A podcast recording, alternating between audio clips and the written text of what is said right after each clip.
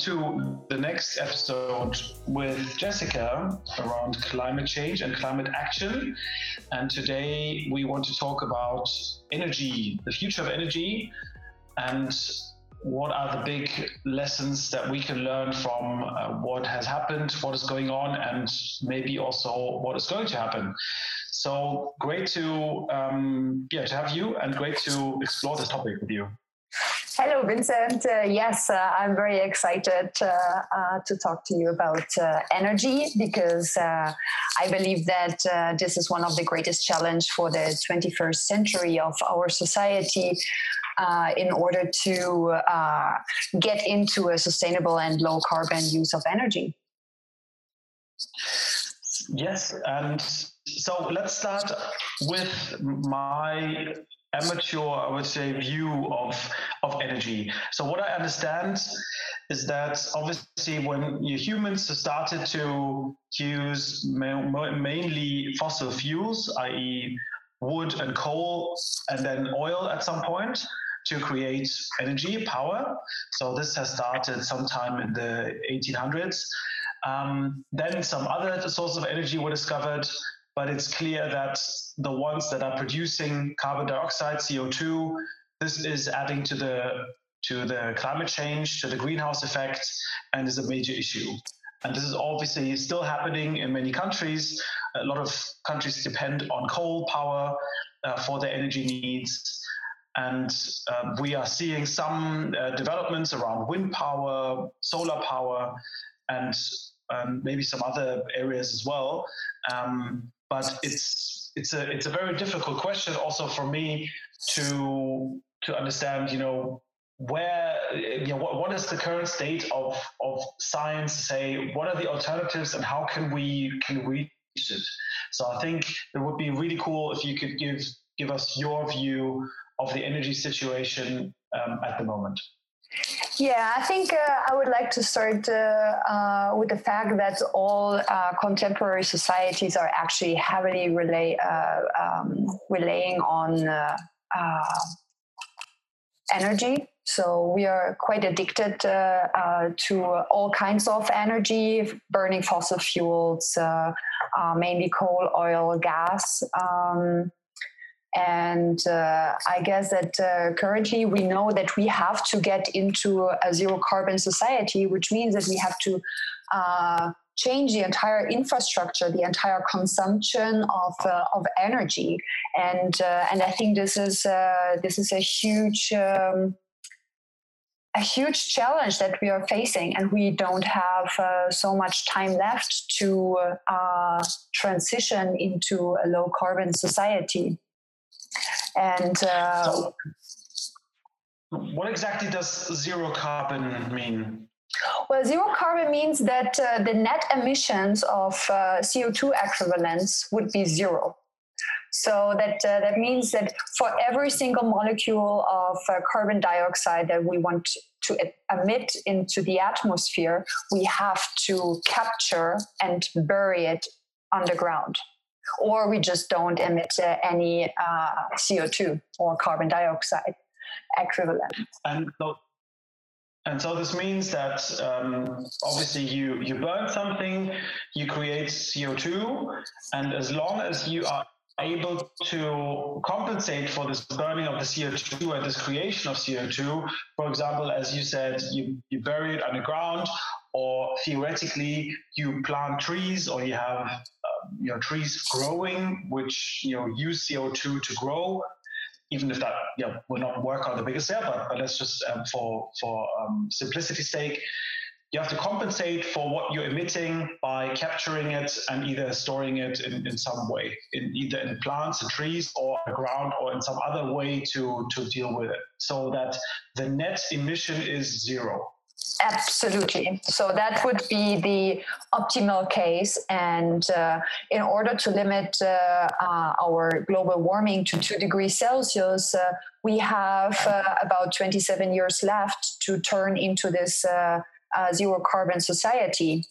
And uh, considering that about 60% of the uh, global greenhouse gas emissions uh, at the moment can be attributed to the energy sector, and that we are still burning fossil fuels, even though that we know better that this is uh, one of the worst um, uh, forms of energy that we can use, and considering that. Um, the efforts that we are putting into renewable energies and uh, alternatives is is so low.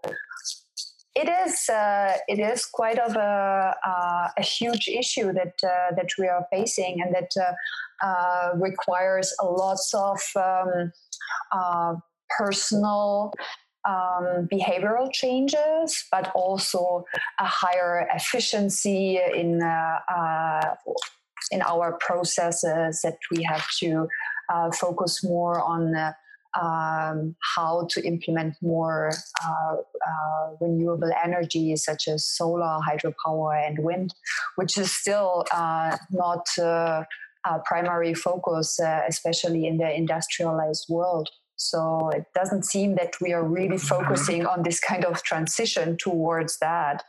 And I personally believe mm-hmm. that uh, alternative energies they do have a huge uh, a positive impact because all the green jobs for uh, can actually account for economic recovery.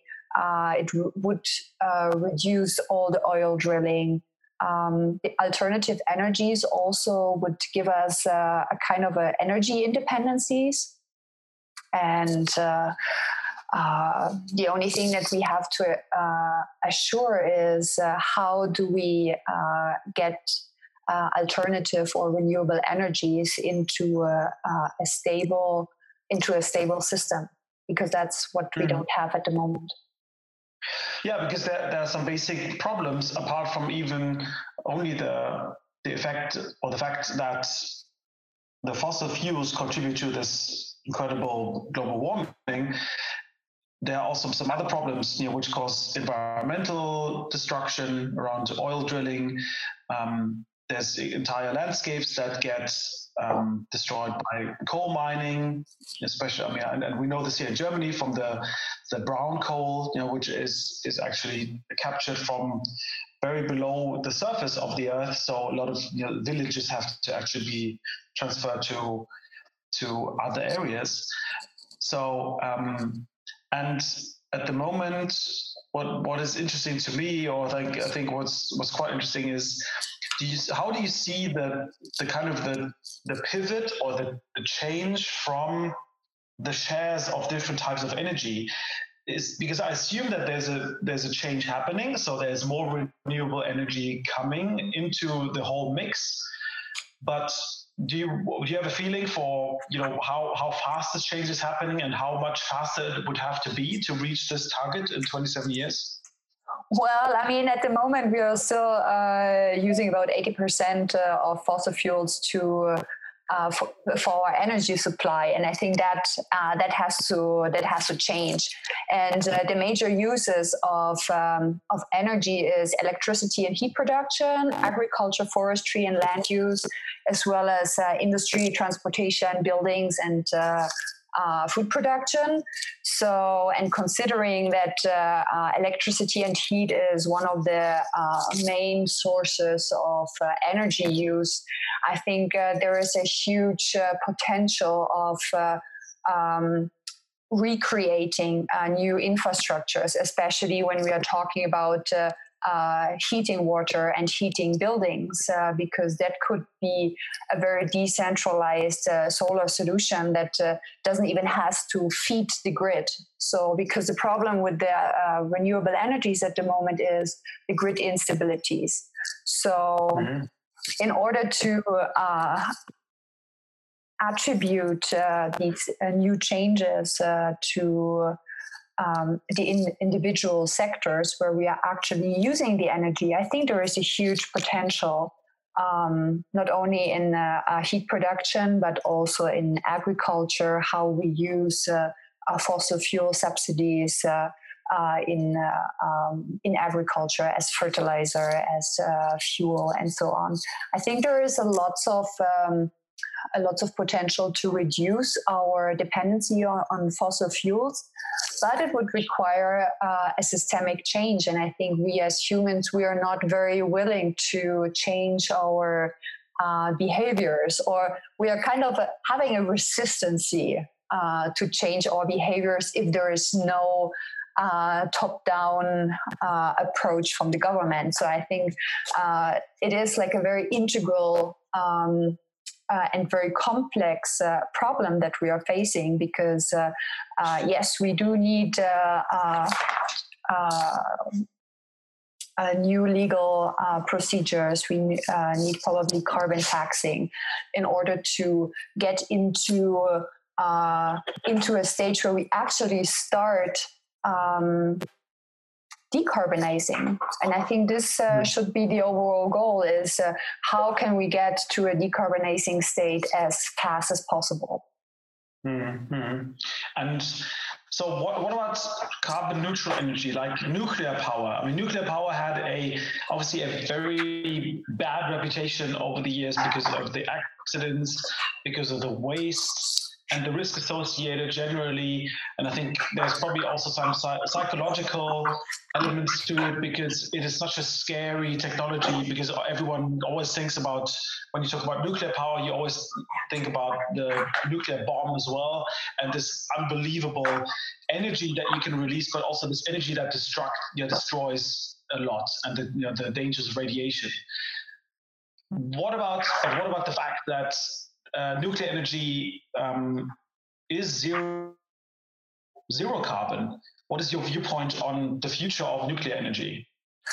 Well, I think uh, it is kind of interesting. I think my uh, my personal opinion uh, changed quite uh, a lot or drastically over the the last decades because, uh, like in the 1990s, or yeah, when I started to be uh, more interested in uh, uh, energy forms, uh, I always uh, thought that yes, uh, um, nuclear power is one of our enemies because of all the radioactive waste and uh, Uh, also the uh, condemnation uh, of uh, of this form of, of energy. But uh, as you already pointed out, it is a carbon neutral energy source, and also considering that new technologies in in the nuclear sector would most likely improve the security and the safetiness of uh, these nuclear power plants. I still have my resistancy to say, oh, this is a great form, uh, because we still have to deal with the nuclear waste. We have to be aware of that, and we don't have uh, um, uh, final storage uh, uh, locations uh, nowhere in the world. I think Norway is probably opening up one, but I think it's it's one of the few countries who are really considering having a final deposit of nuclear waste. But uh, um, yeah, it's. Uh, I think we have to reconsider nuclear power because we know that uh, we can't. Um, we cannot uh, supply the energy uh, only with renewables. Uh, we don't have enough wind, solar, and hydropower uh, in order to feed our addiction to energy uh, when we want to decarbonize this kind of sector.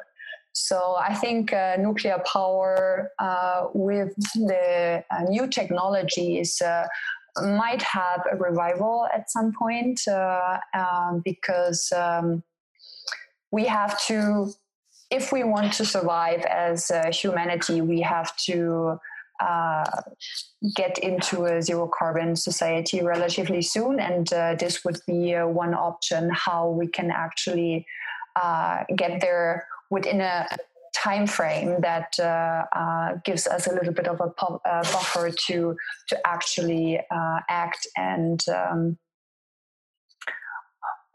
well we have to we have to still figure out what we do with the nuclear waste but also uh, the the newer technologies uh, uh, use uh, uh, less uh, less amounts of radioactive material and also the radioactive waste is less in quantity.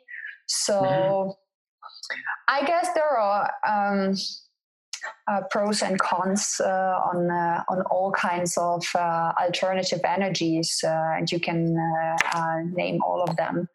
Um, mm-hmm. yeah. I mean, even biomass, which would be probably also um, could give us the independence of of fossil fuels but uh, at the same time, uh, biomass, so when we transform corn into ethanol, uh, that can, uh, for example, drive up the, the food prices.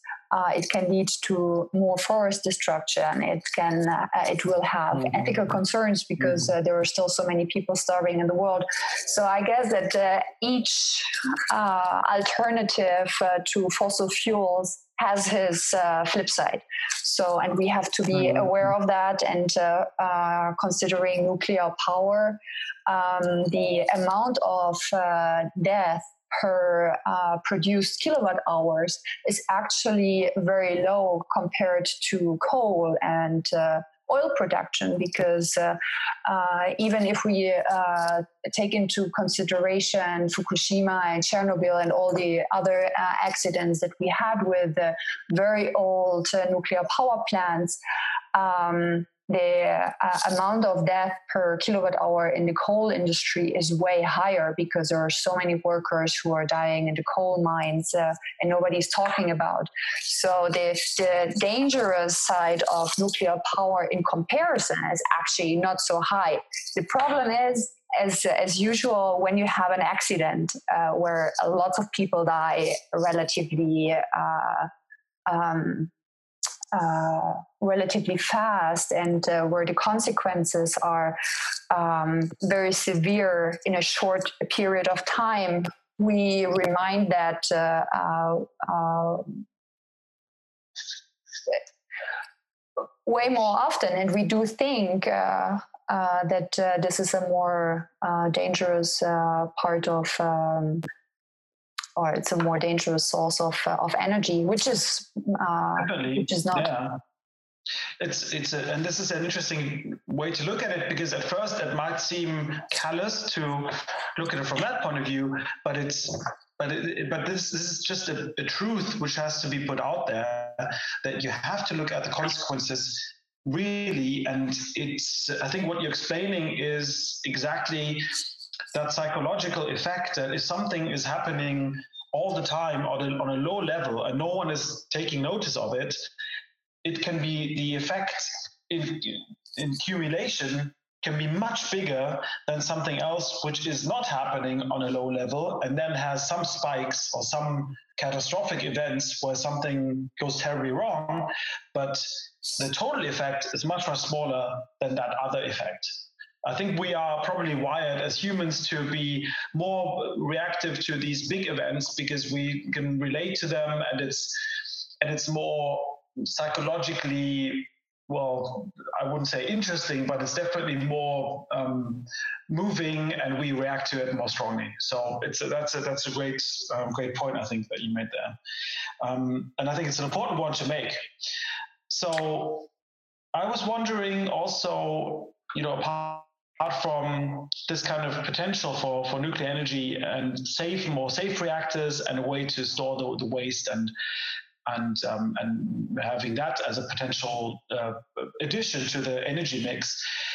Are there any? I would say, you know, you could say radical or really cool ideas uh, or innovative ideas where you see some some new source of energy becoming available. Um, and I have some one picture in mind where which I saw some time, some time ago, which I thought was quite interesting, which was a balloon and a balloon uh, tied to some strings, which is attached to the ground, and the balloon was actually carrying some propellers or some turbines. So it was actually flying um, in the air um, and collecting wind energy in the air and transmitting it I think, to the ground. I think this was totally conceptual, but this sounded kind of cool to me because I thought, okay, it's mobile and it's it's you know taking the energy out of the air.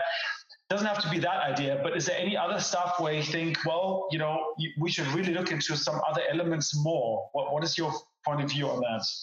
Well, I, re- I really like you know new and innovative uh, and creative ideas of uh, how to uh, produce uh, uh, energy as an alternative.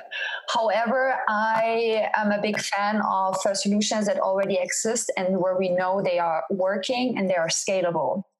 And mm-hmm. considering these two factors, the availability of the technology and the scalability, uh, I personally believe we have to put uh, more energy into onshore wind turbines because um, these are relatively cheap to construct, repair, and maintain. They um, have a shorter distance to the consumer, which allows for less voltage uh, uh drop off of the cabling. And uh, mm-hmm. they are very quick to install. So it's a matter of months uh, that you can actually uh, install a, a, wind turbine, an onshore wind turbine. Um, mm-hmm. And it almost has no downsides. I mean, okay, people still perceive it as a strain in the landscape, but uh, uh, let's uh, uh, consider that as a um, non-important uh, factor that it might not look very nice, and it's a very personal and very subjective um, judgment. And um, and the noise pollution which can be significant if it's uh, very close to uh, very close to uh, communities. I think the mm-hmm. only down point of onshore wind uh, uh, turbines is that uh, usually on land we have lower wind speed and we might not be able to generate enough power. And um, so mm. I think that uh, yeah, onshore wind uh, turbines is something uh, where I personally would put more emphasis in the future, and also on decentralized uh, solar installations. For example, to what do you, yeah, what do you mean by that? By decentralized solar installation? Well, that's uh, that are all the solar panels that you install on your house or wherever, and that are not connected to the uh, local grid.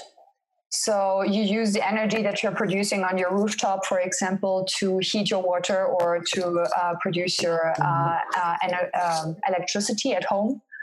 And I, I think that uh, these uh, um, uh, rooftop solar installations uh, they can uh, benefit uh, a lot in terms of reducing the energy consumption from fossil fuels.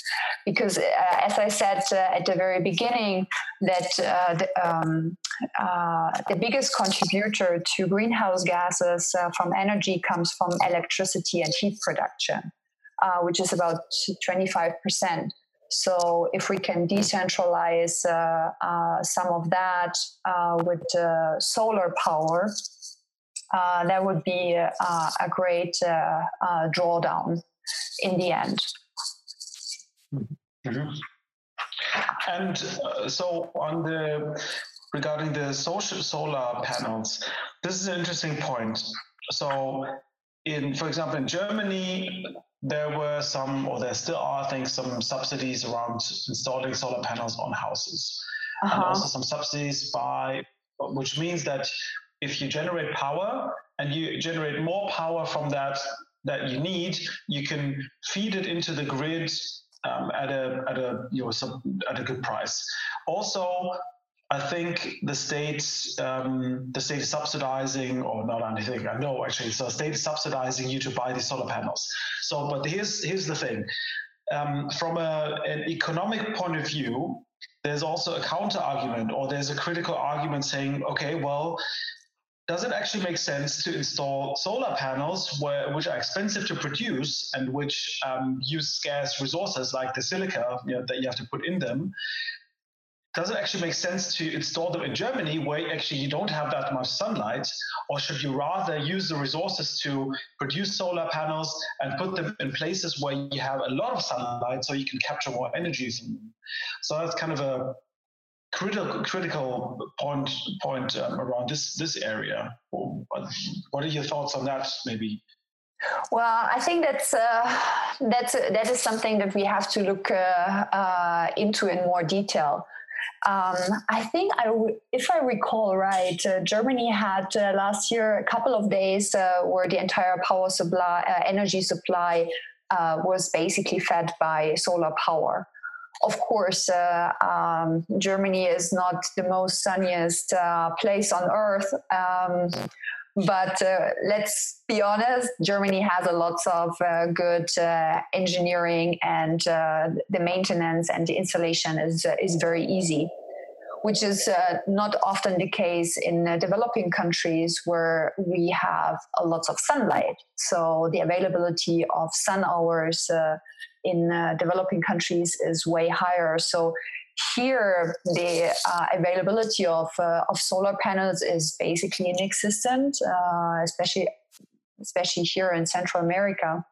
Uh, and why is that? Well, it's as you said, it's way too expensive. It's uh, way too complicated to uh, to install, and there is no incentives because there are no subsidies uh, here in countries to actually generate uh, energy from from solar power, which again coming back to the uh, injustice of our climate change situation, I think it would be our duty to actually help these uh, countries where we have enough uh, sun hours to uh, uh make installations, to make big uh, scale installations of solar power, uh, not make people here in Central America, for example, dependent on fossil fuels.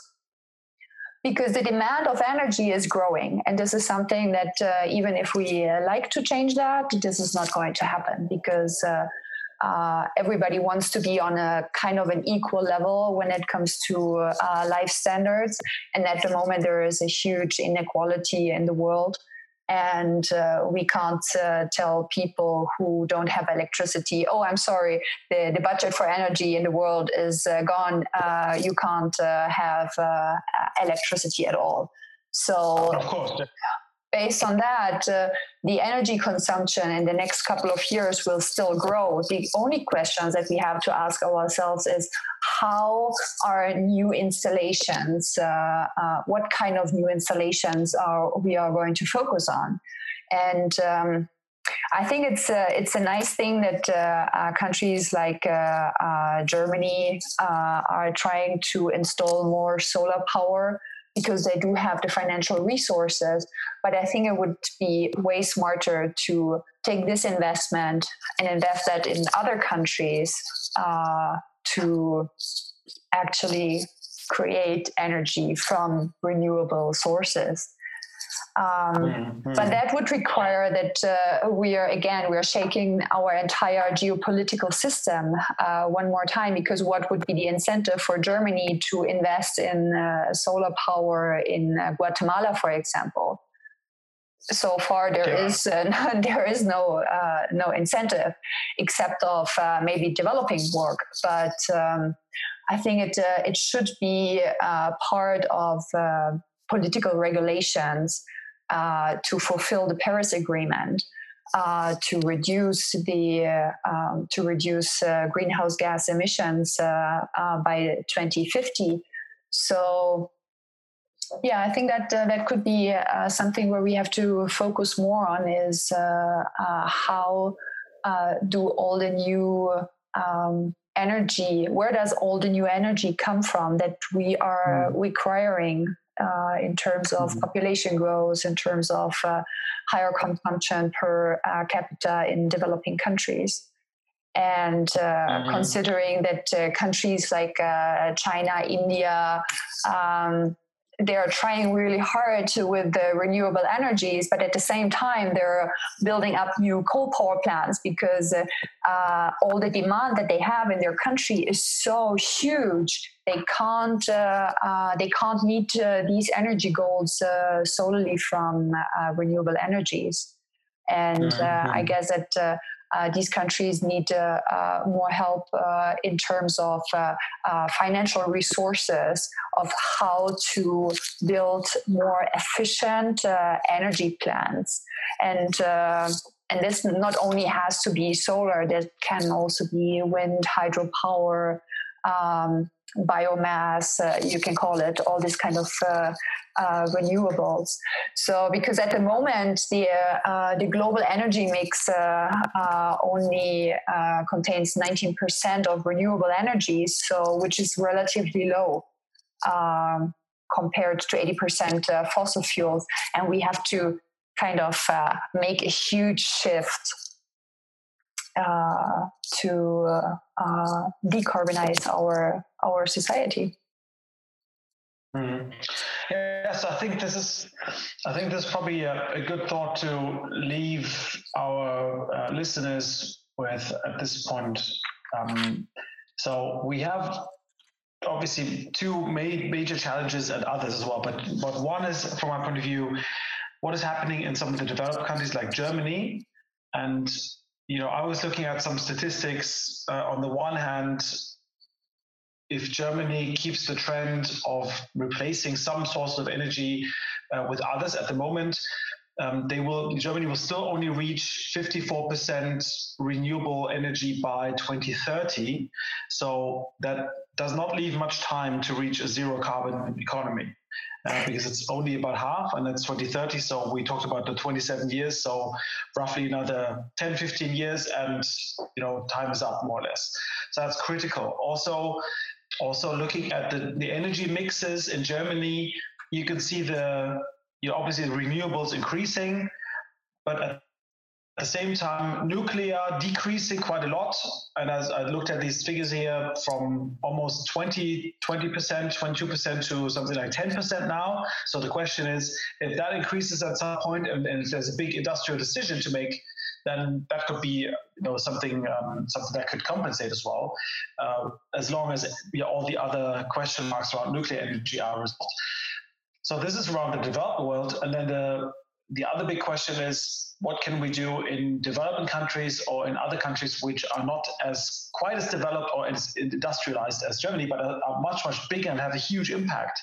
So I'm thinking obviously about India and China with huge populations, and maybe even you could say you could even talk about um, the entire continent of Africa, which is developing to a to a huge extent. And from our point of view, that's a great thing because Africa for you know many centuries or or decades under colonialism and time was a continent which was always subject to massive you know wars and suffering and and famines.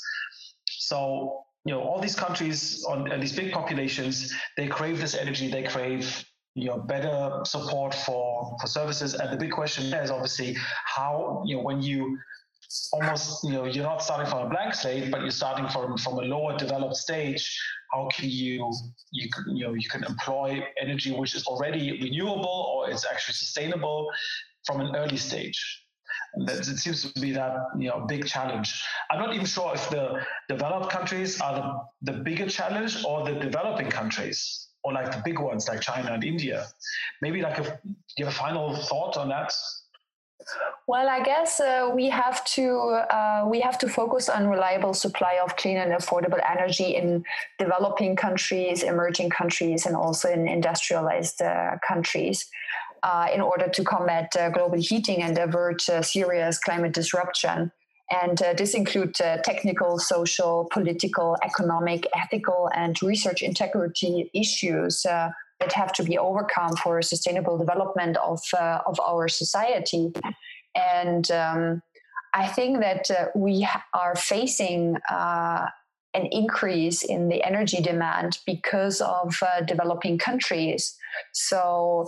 Uh, I, that's that's why I, I believe that uh, if we don't put our emphasis on alternatives and innovating the energy supply uh, worldwide, I think there is uh, no chance of uh, uh of turning uh, global heating around because, uh, as we discussed earlier, there we are in a very urgent situation to act, and if we miss that goal, and if countries like Guatemala or India or whoever whatever country you want to name, are focusing on coal power plants instead of uh, instead of renewable energies, I think then uh, we are going to to miss a huge uh, chance of uh, actually combating uh, uh, climate change. Yeah, that makes sense. Okay, well, thank you. Thank you so much for all this um, interesting information around energy uh, for this episode on climate change and climate action, Jessica. Yeah, thanks for the discussion. Looking to, yeah, looking forward to the next episode. yes.